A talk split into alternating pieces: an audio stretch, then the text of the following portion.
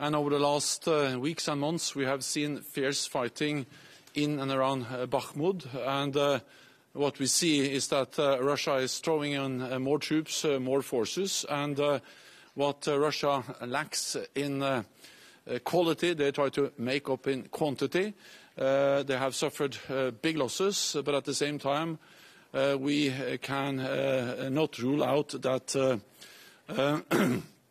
Bakhmut uh, may eventually fall um, in the coming uh, days. And therefore, uh, it is also important to highlight that this does not necessarily reflect any turning point of the war, uh, and, um, and, uh, and uh, it just highlights that we should not underestimate Russia.